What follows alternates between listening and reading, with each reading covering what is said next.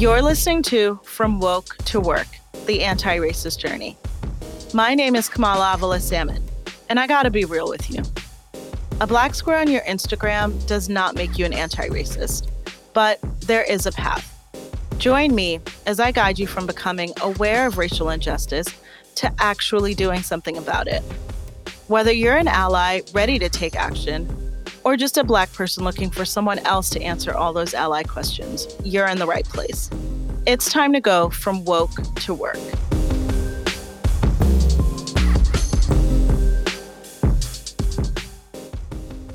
Hey guys, welcome back to From Woke to Work, the anti racist journey. I'm your host, Kamala Avila Salmon. In the last episode, we talked about some of the limits of awareness. It's not enough on its own, and it is not action in and of itself. Hopefully, that chat inspired you to go deeper into the funnel on your way to being a true, effective anti racist. So let's get into the second level sympathy. Now, I know this one sounds kind of obvious, but you'd be surprised by how many people who are aware of racial injustice, who read the news stories and the subsequent social media outrage when yet another unarmed Black person is killed by the police, or a vigilante civilian, or, you know, just a good old white supremacist. They see it and they just keep on scrolling.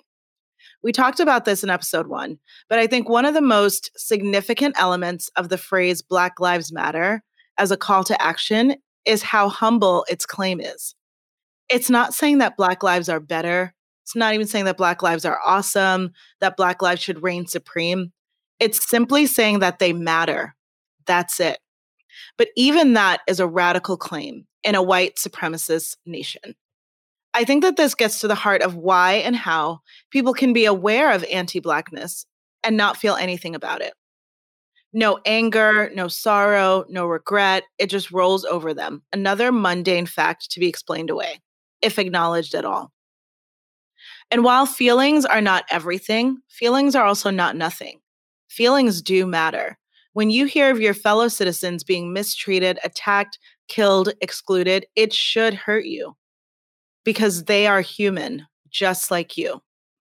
So, for this episode, I want to talk about sympathy and why it matters that on your way to actually taking action to reject a racist world order, you actually spend some time kind of feeling bad.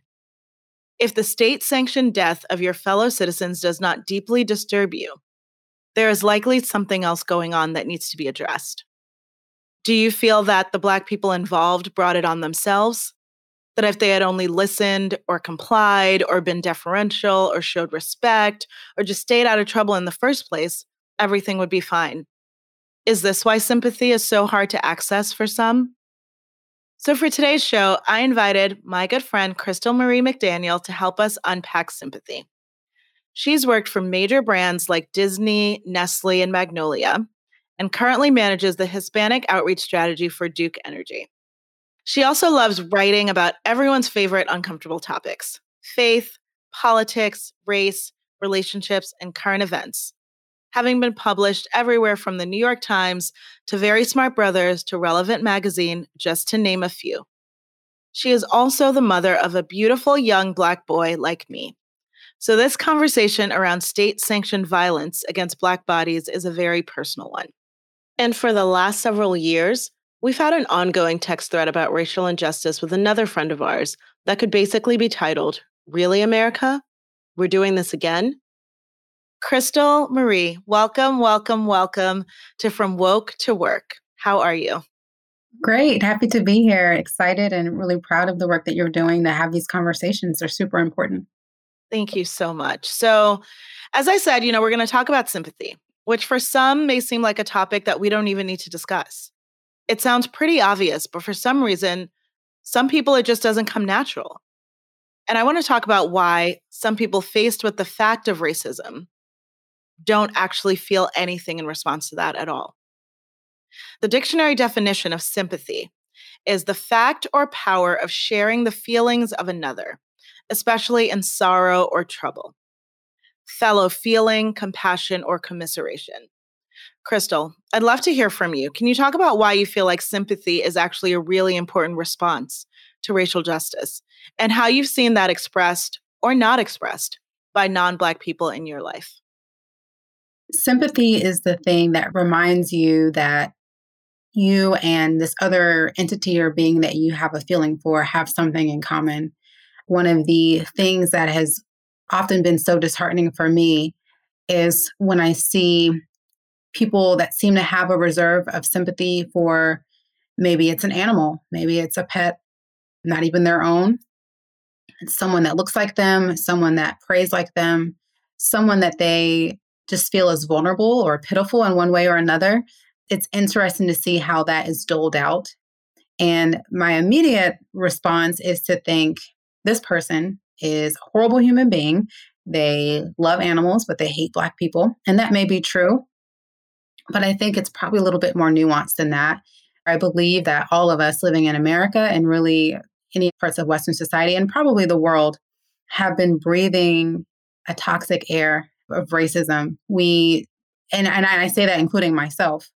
One of the great things about being a Black woman, and so often we talk about the burden of being a Black woman, you cannot pay me to be anything else.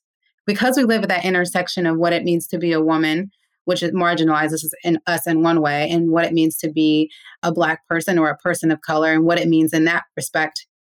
I believe that we are so quick in many, many times. There are certainly some exceptions whose names I won't share, but we are so quick to say, I know what it feels like to be left out or to be other, and I want to support you. How can I help you? And that is a gift. That is a beautiful gift that I'm so glad that I have. But I think for other people and, and for, and um, for some of us as well, because we've been breathing that toxic air that tells us Black people are not the same as you. They are not human. They don't deserve. And it, it's just in our history. From the beginning, we were treated as property, as less than the animals. And so when you pass that down in your family, when you see a missing white girl, it's all over the news. And when you see a missing black girl, and it maybe it makes one or two outlets, but it's not front and center as if it was someone else, you're constantly being told this person does not matter as much. And so, because we're consistently fed that belief, I believe that is where it's hard for some people to feel that that sympathy because they've been constantly told and constantly shown directly and indirectly that that black lives don't matter or they don't have as much value. And and that's why you, alluded to it before. Maybe a black person if they had just complied if they had just done this thing it helps them to feel better about the injustices that happen but it just isn't enough part of why sympathy doesn't seem to be an automatic response when it has to do with something that impacts black people is that very often people do look at Black people as other, as different, as distant from their own reality, right? And I also think it was interesting that you mentioned the sympathy that some people are able to have for animals or the sympathy that they're able to have for cases of injustice against um, non Black people or kids. I remember the Cecil the Lion example, it caused an international media sensation when Cecil the lion was killed, right? And and there was outrage around the world. And I remember it vividly because it was like while I understood what people were saying, I was able to immediately contrast that with what happened that same year when another Black man or woman was killed. And the volume of posts that I saw from my non Black friends about Cecil the Lion was like two, three, four times what I saw. Right. And it's like, it, it does cut you. It makes you feel like, damn, are we not real to you in the same way that a lion that you've never met is? Like, I think it does get to something that is worth talking about because to me, sympathy is really about two things. One, it's about a recognition that Black people are human just like you, right? And then the second is that it really is about an awareness that whatever injustice has taken place likely wouldn't have happened to them if they were not Black. And I think that's the piece that a lot of people really don't want to engage with. And it prevents them from feeling sympathy. Because to your point, it's like if you have a belief that systemic racism is not an issue, you see every individual case as, oh, there must be some other reason, right? It's not just that. When these things happen, and, and it's not just police violence, though that's the most sort of prevalent example, it can be everything from being excluded in the workplace working at a predominantly white institution and not seeing any leaders above you, not being fairly compensated, educational inequities, like the list goes on. There's so much grief that has to be processed when it comes to anti Blackness in this country. And it doesn't always feel like our non Black citizens, friends, colleagues, whatever the case may be, are really processing it. And so I'm wondering if you can share a little bit just how do you process some of the grief around the various examples of anti Blackness in our country? I am not able to keep things to myself, for better or for worse. If something is bothering me, and I'm not able to have close relationship with people if I can't be extremely honest and transparent with them. All of my non-black friends know this. They we've probably had one or two uncomfortable conversations at some point and so the way I process it is just by being transparent and honest. And I usually write about it as well. And sometimes the way I tell people how I feel is I send them something that I've either written before or something that I've read. And I say, it's really important to me that you read this or um, that you see this because this is a perspective that you, this is, this is how I feel about the situation. And this will color our interactions in a negative way unless we're able to have a conversation about it, or else I get the understanding that you understand. And I will say one of the things about, and I, I tweeted this back in the day when I was still on Twitter. I think someone said something about saying Black Lives Matter is like so divisive. And I said, is is it a bad divide though? If if it makes it clear where someone stands and where they don't stand? Because if someone communicates to me that they don't care for the term Black Lives Matter, that, you know, the whole movement is a sham, it's this entity that they can't trust. I appreciate that. You know, living in North Carolina, very purple state, I think that many non Black people make a point to tell me that they are liberal or like, I'm not, don't worry, I'm not that guy. And a part of me is just kind of like, well, you don't even know. Like, how could I could be Candace Owens? I'm absolutely not. Um, but I, another part of me is appreciative that you're kind of letting me know where you stand because now I know like okay that's that's cool. We can we can have a conversation. So the way I process it is I just tell people if they ask me how you're doing you know I, I got all these how are you? texts. If they ask me I say you know this is the first time we've ever had a real conversation. I don't know you very well and you're asking me how I'm doing. Um what are you doing? Also why are you asking me what you should do and what you should be telling your children? I'm not a pediatrician I am just someone that you work with in marketing.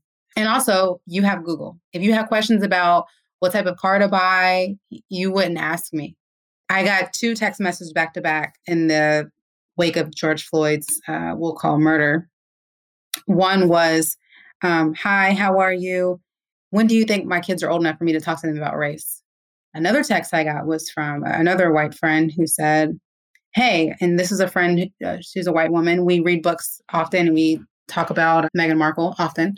She said, Hey, I don't want to burden you with a lot of questions. She says, But I know you read a lot of books.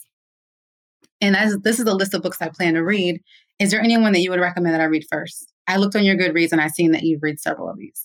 That to me is like you've already done some work. Yeah. You're already like you're actually thinking about this in a real way. And you're not asking me to do any type of like you're just asking like a friend a, you're asking me about something that is native and organic to the relationship that we already have. Yeah. That's so good. I mean i love that you mentioned that because the reason why I put this journey together in the first place was because I saw sort of newly woke um, people, especially newly woke white people, sort of bouncing around in like a, a bunch of these different steps, but never actually ending up like taking action, to your point. I said recently that Blackness in America is not synonymous with pain. And I agree with you that there's nothing else that I would rather be. But it does mean that we have a deep intimacy with pain and sorrow, right? We live with this experience day in and day out. And I think it's really important for people who want to be a part of this fight who want to actually work to build a better future, who want to work to dismantle racism and the oppressive system around us, they need to be able to properly access and and leverage feelings of sympathy to actually get the momentum and the motivation to do the work that is needed. So, Crystal, you know, the reason why I really wanted to talk about sympathy and why I included it in the journey is because I, I actually found it to be so missing in the wake of so many prior moments of violence against Black people in our country. One that stands out in my mind really starkly is the murder of Tamir Rice. For those who don't know, though I truly don't know how it's possible if the US is the place that you call home, but Tamir was a 12 year old black boy who was shot and killed by police in Cleveland while playing with a toy gun in the park back in 2014. Now, someone in the neighborhood had called 911 to report that someone had a gun or was waving a gun in the neighborhood, noting on the call that it was probably fake and that the person was probably a juvenile, though apparently this part wasn't communicated to the officers. Nevertheless, the policeman who responded to the call shot and killed Tamir within three seconds of arriving on the scene. I remember feeling so, so sick when I heard this one. I thought no matter what race you are, no matter how you feel about police brutality in general, this one should have gutted you because Tamir was a child. Lots of little boys love playing with guns. Now, that's a conversation for another day in and of itself. But it just seemed like the horror and the tragedy of the moment should have penetrated the hearts of everyone in the country. But somehow it didn't. There were still people who tried to blame Tamir for his own death, said that he looked big for his age, defended the policeman's actions, the whole gamut of callous responses. And again, no real charges were filed. So the basic levels of sorrow and sympathy, either for the child or for his grieving mother, that we would expect for any human being, just weren't being universally felt or expressed. Crystal, do you recall how you re- reacted to that particular shooting and how it felt for you? To hear people express everything but sympathy in the wake of it. I do.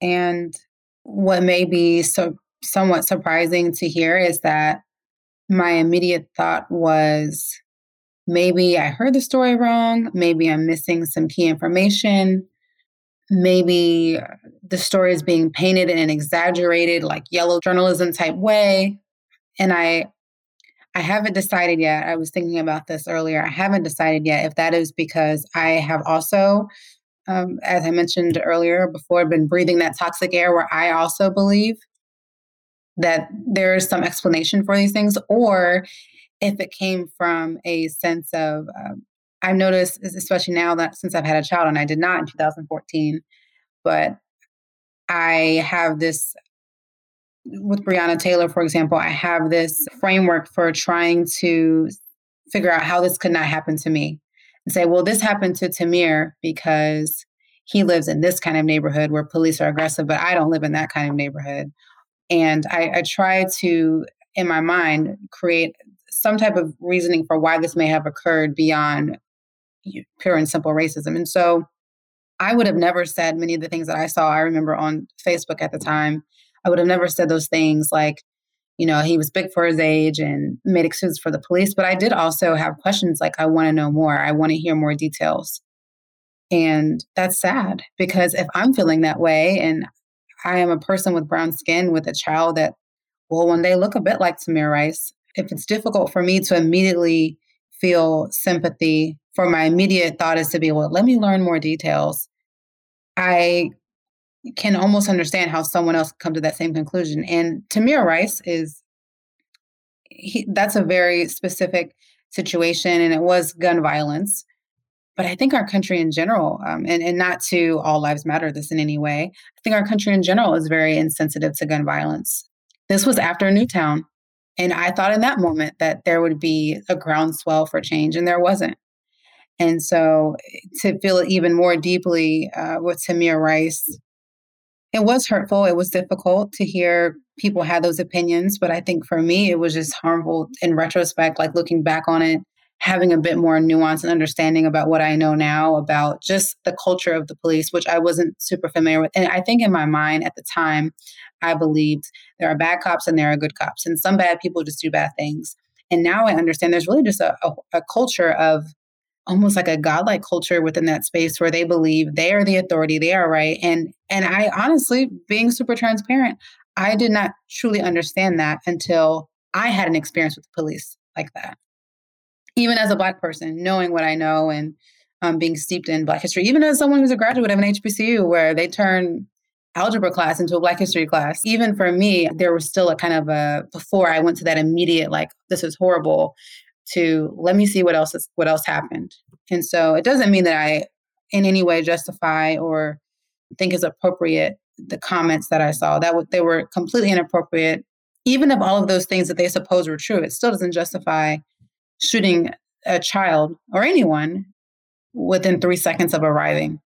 And so that was that was my immediate response. And I I, I do recall around that moment, and that was also close to the Trayvon Martin case as well. I remember there were some friendships and relationships I had with people that have to this day have not been repaired. And I don't know what could repair them because I don't think that there's been a reckoning or a reconciliation since that moment. I think the other thing that bothered me even more than that than people's response because to me it's like well you're listening you're paying attention was it always bothers me when there's a when there's someone that talks about everything on the internet they talk about like Meghan Markle and they talk I don't know why I bring her up again but they talk about everything that happens in the news except for this big thing that's on CNN all day and it's like we're just going to act like that didn't happen like to me that's almost even more offensive because it's like you don't even care to act like this happened. There's a teacher that I'm that I was close with on Facebook. She was my one of my high school teachers, a white woman, and she believes that she is a news alert. If something happens in the news, she she shares it as if she is the person that needs to let she is ABC. And I've noticed around these things, she never shares these things. She never talks about these things. And she'll post something like just hanging out with my kids. And it's like, you know, so though that for me actually is probably more concerning than the folks who, or more deeply affecting than the people who make those justifying responses and remarks. You're so right. And we've talked about this. The sympathy piece, and the reason why sometimes it doesn't occur as immediately or automatically as you might think, is that we do just live in this culture that is so steeped in Black lives not mattering to the point where some people will see this news story and it's not even worthwhile to share. And it could be a combination of they don't believe it, they think that there's something else and therefore they're not sharing it. But it also could just be that, like, why is this news? Like, why is anybody thinking about this? This is just one exaggerated example, but there's nothing to see here. There's no news story here, right? So I just think that's so important to, you know, for people to know that when these things happen and you don't speak up, you're actually communicating that you don't care. So if it is your intention as a non Black person to show that you actually do care, there's no way that you can show that through silence. There's no way that you can show that by not engaging. Not only is feeling sympathy a really important part of the process, expressing sympathy is also a really important part of the process so that people know where you stand. Sure. And if you're going to jump to a conclusion, I'm not sure why someone's natural response would be to jump to the conclusion on a, making a case against a 12 year old that's not a natural if, if you're saying well then maybe we don't know something. Maybe the kid did this. You're not saying maybe um, the police officer was a horrible person. That's not what you're saying. So you know there's something to be said about the justifications that you make. Absolutely. Another thing that i saw in this moment as the country was sort of processing all together the traumas around George Floyd and Ahmaud Arbery and Breonna Taylor was after a while you started to see this feeling where people were posting things like I just need to take a break from all this or let's have a positivity moment or things and I was just like while I understand that instinct it also strikes me as a bit callous a bit unsympathetic to Black people who simply cannot just move on and forget that this is happening. Like, we don't get to take breaks from systemic racism. So, the idea that people who have been woke for two months, three months, six months are in need of a break, it's, it's a little bit jolting to people in the Black community. And, and, and I think that it's important to understand why because it's not saying that you need to stay in a permanent state of depression, devastation, etc. But what we are saying is that you need to sit with some of these feelings. You need to sit with the guilt. And the people who should be taking mental health breaks are the people who have been dealing with it their entire life. How can you, as an ally, leveraging sympathy, think about how you can create space for a Black person in your life to take a mental break, as opposed to talking about how overwhelmed you are by all the feelings. So, to me, that's a really important tip. And I loved what you were saying too about the person who reaches out and says, Hey, you don't actually need to get back to me. I just wanted you to know that I'm here. Or, Hey, I'm reading this. If you have anything else that I should read, let me know. But not adding things to your plate. I had a friend actually, this is the best example that I can think of of you know what leveraging sympathy really looks like in a productive way. And you know this crystal i've been writing about race for years and years and years. Can't wait for the book. Right?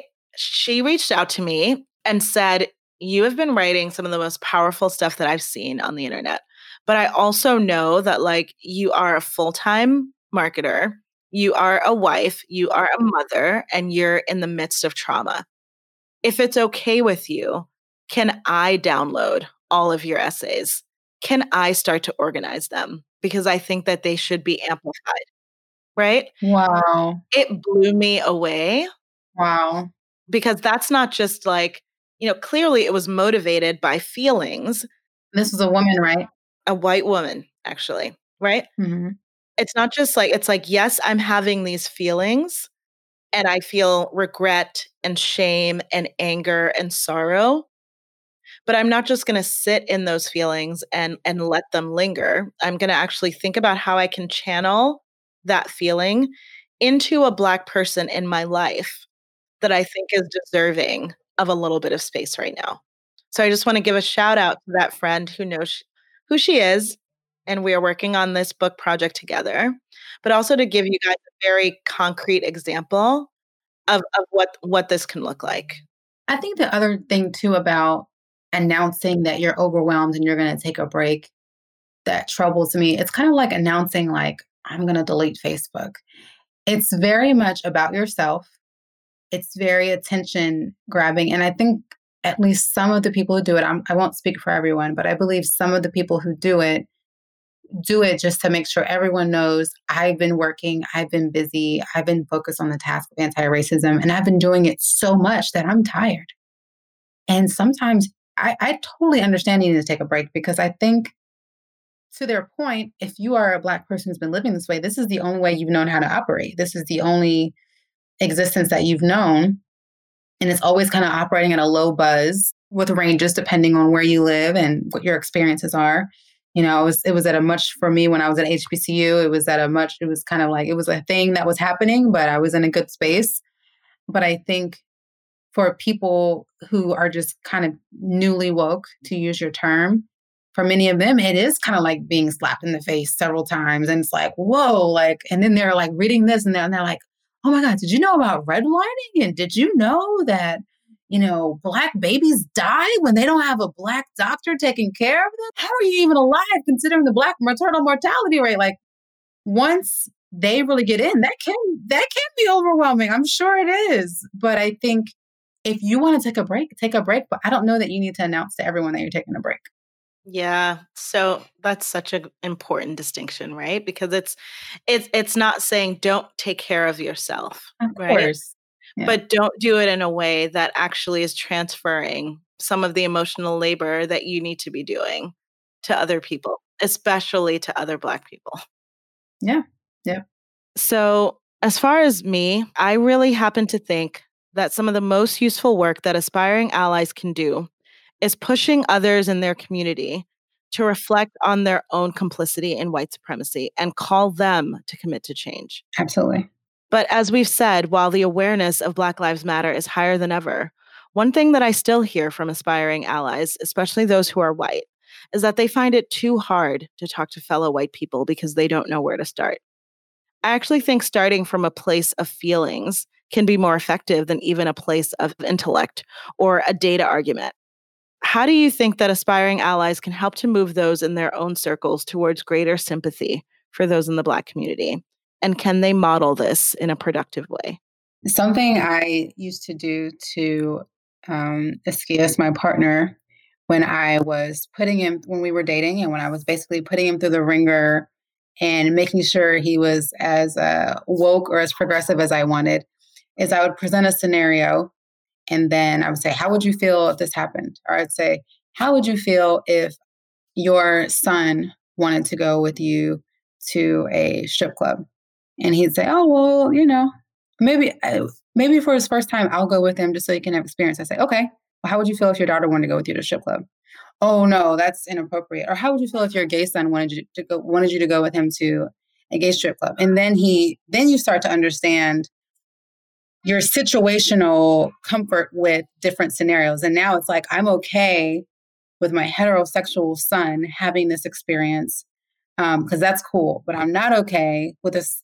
And you realize that there's a dis- discrepancy when you first frame it up in a way that you know that there may be comfort. So, one thing that I found to be effective for non-black people or for allies uh, along any dimension of diversity but specifically with this one is to frame it how would you feel if this thing happened to your child or to someone that you know someone in your life. And unfortunately you have to people don't have an empathy until it feels personal for them. Sh- you shouldn't have to say this could be your son. It should just be this is a human being. But sometimes that's the most effective way to get things done. I know within the lgbt community many parents of the LGBT community, they did not feel comfortable with marriage equality until they found out their own kid was gay. I mean, we've, we've seen that in, in many scenarios. So I, I think one of the ways to frame up these conversations, instead of coming in saying, Black Lives Matter, what do you think about Tamir Rice, is saying, how would you feel if this specific scenario happened to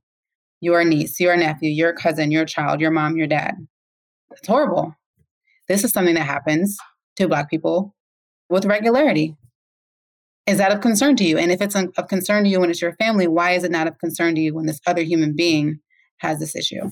If you can do it and if you're a good narrator, it can be really effective for helping people to contextualize it in a way that that pulls those those drawstrings. I think that's such a great point. I mean, we see it even um, when it comes to men showing up for women and women's rights before they have a daughter they're like, I think this. And then it's like, well, now that I have a daughter, I do think women should be paid equally. I do think they should be able to. And it's like, well, I mean, it's problematic that you needed to have a familial relationship. It's also problematic, right? Since you already had one, your mom, right? Exactly.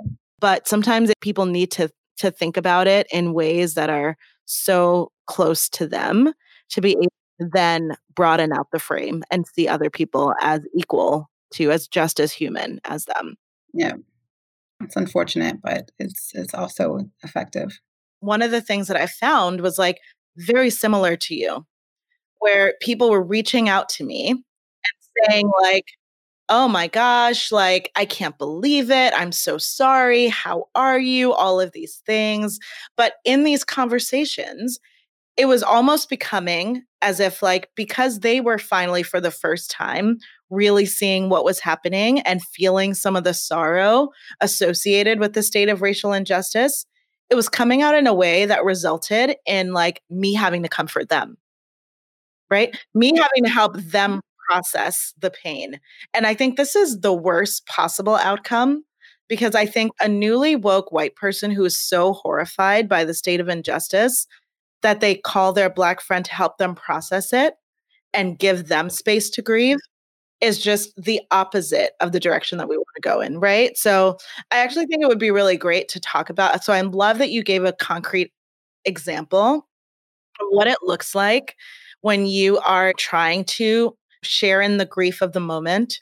You're trying to make yourself available to a Black friend of yours that you know may be also grieving in a similar way, but obviously in a deeper way than you but you do it in a way that doesn't add work to their plate, doesn't give them emotional labor to do for you, but like sort of says, I'm here and I would like to seek your counsel if you're willing to offer it, which is so different. I'm booked on emotional labor until my son is 18. I'm all done. I'm right? All I'm wondering if you have any other tips because I think that this comes up a lot for non Black allies. The definition of sympathy being to share in the feeling, right? So, what are some of the productive ways that white allies or just non Black allies in general can share in the pain and actually engage in sympathy in ways that don't overtax their Black friends? One, uh, a friend of mine, he sent me a very long email. And the best sentence in the email at the end was You do not have to reply to this email. I just want you to know that I am thinking of you and I'm thinking of what it is to raise a son like yours. And I'm here for you if you ever need anything. And I just appreciated that he said, I am not going to transfer how I have this sudden feeling of emotion into a task, another email. We all know we have more than enough emails right now to respond to. Amen. I know you know better than anyone. So I it was probably the best part. I don't even remember most of what he said. It was like a whole thing about Black Lives Matter and George Floyd and so forth. But I appreciated that line. And um, I did respond to him and say I appreciate it. But um, I, I appreciated that he gave me an out and didn't give me a responsibility.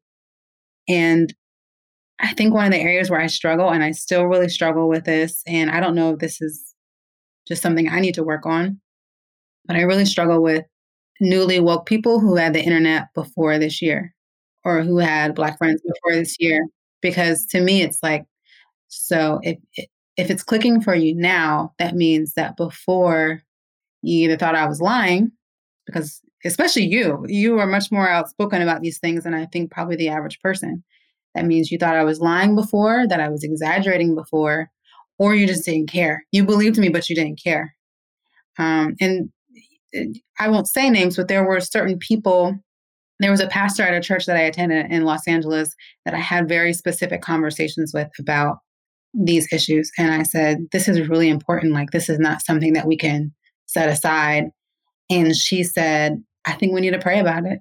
And the fame, the famous racism is a sin problem and we need to focus on the sin and it's i think i don't think she said it's a sin problem and a skin problem but close enough.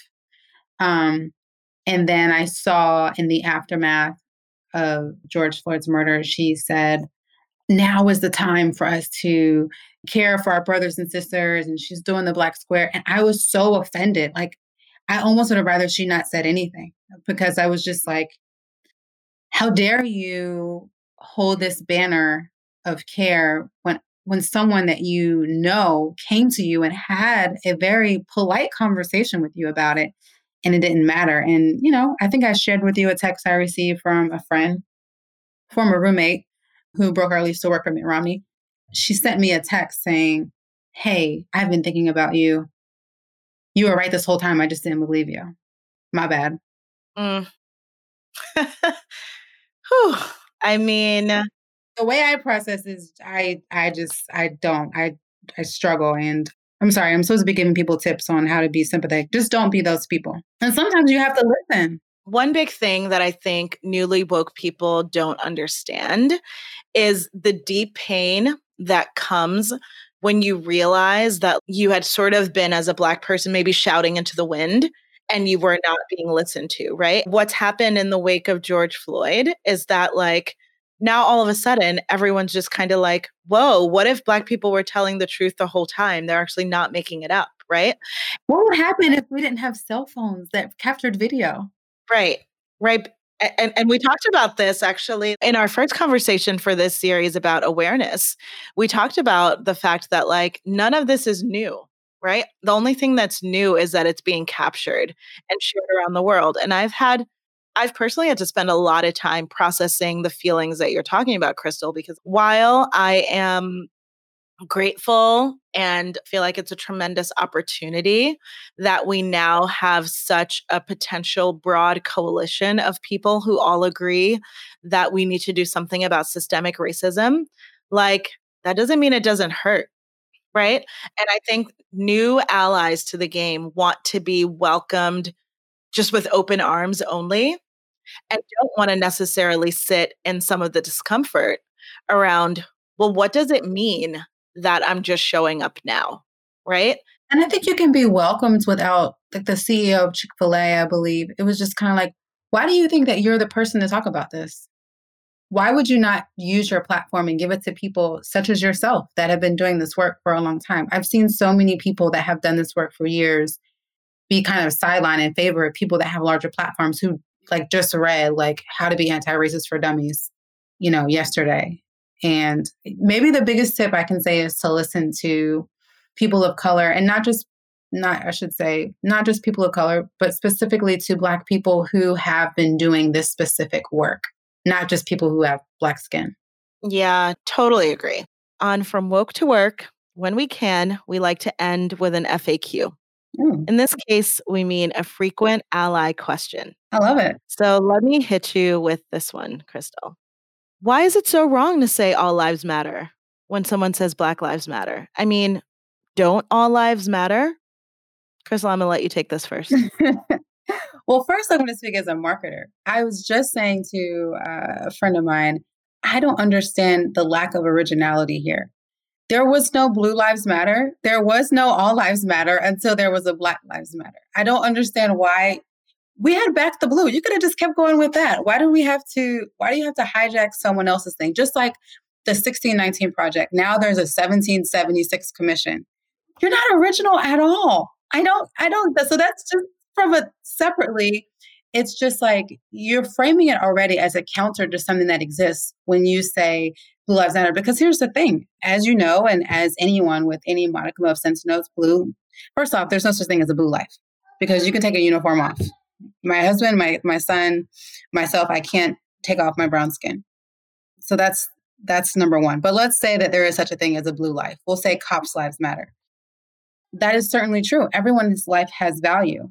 But when you're framing it as a response to a different movement that's responding to a very specific thing, you're saying that this, what I believe, is more value than what you're saying.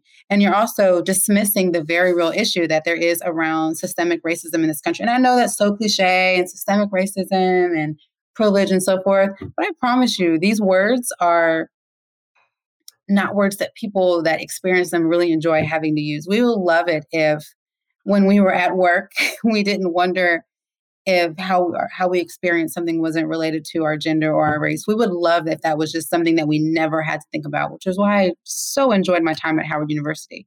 However, it, it's not the case. And so if, if you are genuinely concerned about any specific issue in your life, if you are an advocate for breast cancer, for lupus, for anything that you if you are really into animals, if someone was to respond to your love or your support for those specific things with, well, what about this other thing? You would immediately say, we're not talking about that.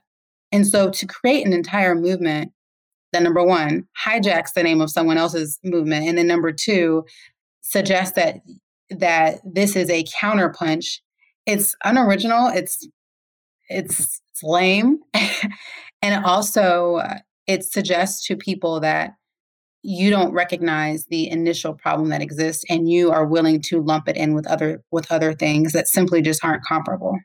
Absolutely. I mean i think there's there there's so many reasons why a statement like all lives matter is not helpful but you know a few that come to mind it's like no one would go into a cancer benefit run up to the stage grab the mic and say but i think we need to be talking about aids right now. Aids is a real problem everyone would be like, but we're not talking about AIDS. Like, we're not discounting the other diseases when we decide to focus on cancer, but we're saying, actually, we need to talk about the epidemic of cancer in particular at this moment.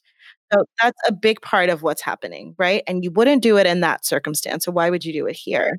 I think the second thing, though, is that it also does seem to me that in your response, being all lives matter, you actually are seeking to discount the first thing. Because if someone said carrots are vegetables, like you wouldn't say, but what about cucumbers and and and lettuce and like you would just say yeah carrots are vegetables right so the fact that the simple statement that Black Lives Matter would move you to say, no, all lives matter. I'm focusing on the no part. There is something in what I said that you don't find to be true. right? And that is a you problem that you need to work on because in a white centered society, we don't have a lot of practice centering Black experiences, right? Mm-hmm. Black Lives Matter is trying to center Black people in the narrative. And that feels very destabilizing to people who are used to Black people being marginalized, lumped in, if acknowledged at all. And then I mm-hmm. think, you know, the final piece is that it just, it also to me, is a really great reflection of kind of just how far we really have to go when it comes to this journey. Because you're correct, all lives do matter. But when a white person is killed, there's no fear that there will be no prosecution. I just watched an amazing documentary about white family being killed. They will run to the end of the earth to try to get justice for that, right? Like when a when a police officer is killed, they get a highway. Right? There's no fear that that crime won't be responded to. The reason why we have to say Black Lives Matter is when a Black person is killed in a certain way, we do have a very legitimate fear that there will be no legal response because very often there isn't. So, to me, if that life matters, there will be consequences. And Black people are uniquely in the position where their lives do not always have legal mattering. And that's what we need to be talking about. It happens too outside of cases of police brutality where there's a lack of concern about Black lives mattering. There are so many people who Chicago is their favorite punching bag, and they have no commentary, no thoughts or concerns about Chicago until someone mentions police brutality against Black people. Then all of a sudden, what about all the, the gang killings in Chicago? Which is interesting because if you've ever done any real work in Los Angeles or Chicago or any of these cities where there is gang violence, there are countless organizations that are committed. They're usually almost always Black or Latino led to fighting this. They do the work every day. They're working with gang members. There, people say, "Well, you don't do anything about that." They've been doing it all the time. They're just not on the news. And if someone is killed, just as you mentioned, if someone is killed in the black community, it may be seen as this is just another thug. They live that life. That's that's what it is. That life doesn't matter either. And and to me, and this is a bit controversial, but one thing I really struggle with is when we attempt to create like perfect victims out of the people that die as a result of police brutality or when we change the story a bit to make it sound more sympathetic. And you shouldn't have to. It doesn't matter that Breonna Taylor wasn't actually asleep when she was shot by that cop. You know, I've seen all these um, images and, you know, drawings of her like sleeping and being shot. And that, that wasn't what happened, but it doesn't matter. She was still shot by someone and it was un, it wasn't right. It wasn't fair. And when we get to a real place of Black Lives Matter, you won't have to say this guy was a straight A student. It won't matter. It'll just be this was a human being who was killed and it wasn't wrong. That is when we know that people really do believe Black Lives Matter, not just people with pretty stories. Black Lives Matter. Right. All Black Lives Matter. There you go. Transgender women, all of us. I'm really, really grateful to you for sharing your voice here with us today. I think that I'm hoping people can take some very actionable tips away in terms of how to, one, challenge themselves to tap into sympathy, to not go numb, because we know that there will be another shooting. There will be another moment, right? And and we can never afford to treat it as if it is mundane, as if it is no big deal. Every single one should impact you. But what you do with that feeling is also really important. I'm your host, Kamala Avila Salmon, and this is From Woke to Work. We'll talk to you soon.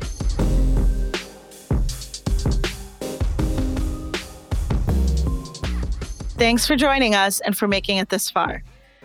As always, I'm Kamala Avila Salmon, and you can follow me on social media at The Real KS1. Subscribe now wherever you listen to podcasts. And don't forget to rate us to help more people find the show. From Woke to Work was produced by me, Kamala Avila Salmon, in partnership with Julian Lewis and TJ Bonaventura at Studio Pod. Edits were made by Noda Lab.